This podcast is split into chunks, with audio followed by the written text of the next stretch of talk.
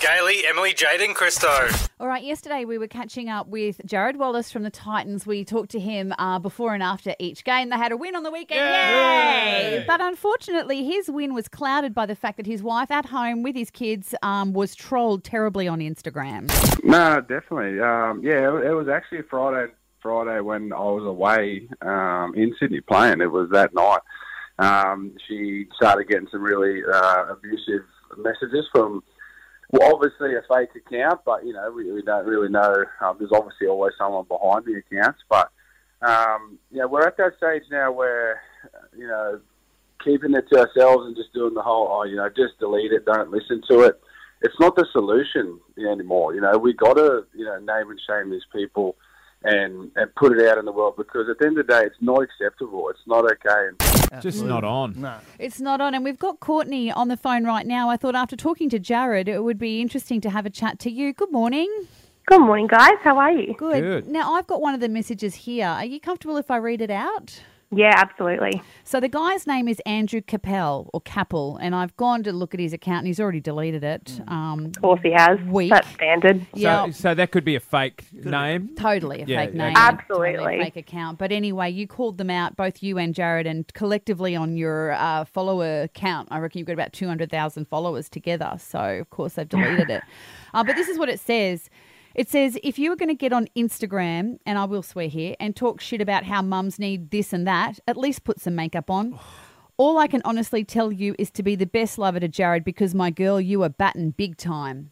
That's one. of the Charming, isn't it? Wow. Just Courtney, did you charming. need to wear makeup? No, I'm totally kidding. To- Does totally any kidding. girl need to wear makeup? The answer is no. Totally joking. Absolutely, Emily. Yeah. 100%. Now, how did it make you feel when that started coming through? You're obviously watching him play at the time. No, it was actually just after he'd finished. So I just finished watching him. I was so happy they'd gotten a win. Um, I'd put the kids to bed. I'd sat down for some me time, and I got that.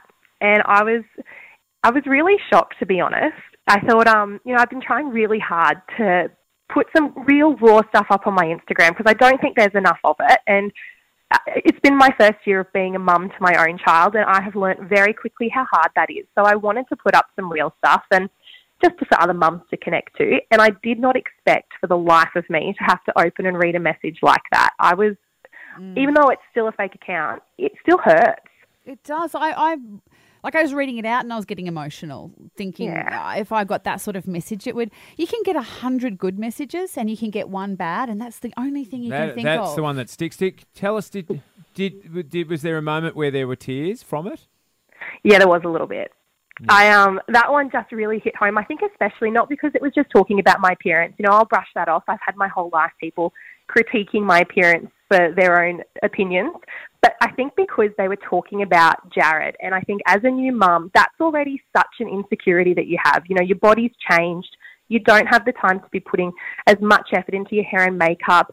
They're still going out and about and mingling in the world, and I'm at home with the one year old going, Oh my God, I hope he still finds me attractive. yeah. So I think that one hit really close to home. well, he does still find Yeah, you I- I don't attractive. think there's any he doubt there. adores you. I don't think there's any doubt there. Yeah. We he, know he- that. He, loves you. He said it at the wedding, remember?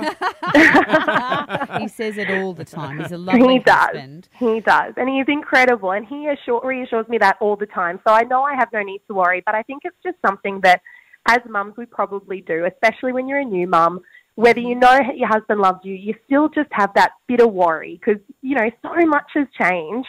You know what, though, Courtney? I think about that often. Um, obviously, I've got a two year old now and I've lost my weight and I'm feeling a bit better. But I tell you what, when my clothes are off, my tummy looks like a.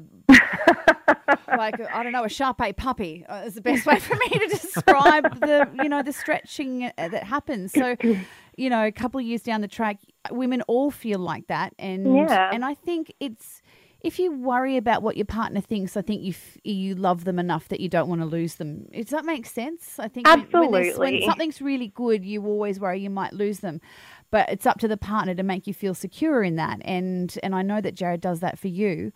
But let's Yeah. talk. Let's move on from the bullying. Uh, what do you want to see happen? You both called it out, Yeah. um, and I know you guys get it a lot. And there's zero support um, when it comes to the law, unless it's Yeah. a threat on your life. What would you like to see happen to people like this? Look, it's so easy to sit here and say we need more laws, but at the end of the day, like we said, this is a fake account and people can keep making them. So until there's something that can happen globally to crack down on fake accounts, and I don't even know if that's possible, I think what I'm trying to promote is exactly what we did call them out on it because I hate when people tell you to just ignore it. And if you don't like it, get off social media. And Erin Molan put a post up the other week, and I think it hit the nail on the head. You know, why should we get off social media? Why should we not be entitled to have our own safe space on our own social media? How come these people are the ones mm-hmm. that get to keep going around and making the comments and they're protected, but we're the ones that have to get off? That's Oh, not fair. Why do they feel the need to do it in the first place? It's so destructive. Well, you know it what I mean? It's like da- Yeah. someone damaging someone's property. The only Yeah. difference is they're damaging someone's self-esteem. Well, and It's- here's, Well, and it's here's rotten. earlier in the show, Gailey, we were saying that you had your car vandalised. It's like saying to you, well, you shouldn't have parked your car on the street. Exactly. You can't And I say think to someone, just don't have a social media if you don't want to get No, named. it's, it's And I think stupid. the harsh reality as well is, you know, we know about people that have unfortunately taken their own lives because of the mm-hmm. abuse that they have copped on Instagram.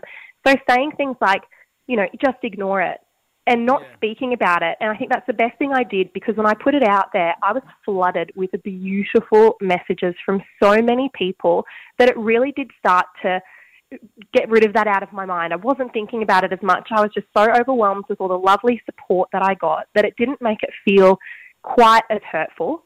And so I think we need to encourage people to put it out there so that it does give everyone the chance to change your mindset and go, you know what, you're not like that. Don't worry about it. And with enough support, hopefully it will get people out of that awful mindset that you can get into over these sorts of messages. Are you concerned at all that, that because this is the way of the future, that uh, uh, uh, people a lot younger and not with your emotional maturity will be constantly getting this sort of stuff when they're in their early teens? Um, and Um, especially young girls, where that they're getting judged and when they're getting picked on, it's another way of isolating them. Uh, It, it something needs to turn around because they're young people that won't cope as well as older, more mature heads.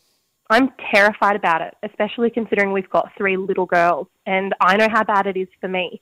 I'm honestly terrified. I don't know I, I don't know the answers. I don't have them. But I suppose putting it out there, we don't tolerate it. Hopefully it might bring some more attention to just how much this goes on because it goes on a lot. And I think, you know, there's there's got to be the powers above that have to look at doing something. There has to be something we can do. You know, we can track people with COVID at the moment. We can track the sources. There's there's things that we can do now that blow my mind. Surely there's a way that we could do be doing something more in terms of regulating social media and the bullying that goes on. Should be able to see whether your phone can pick up whether you're typing one-handed or not.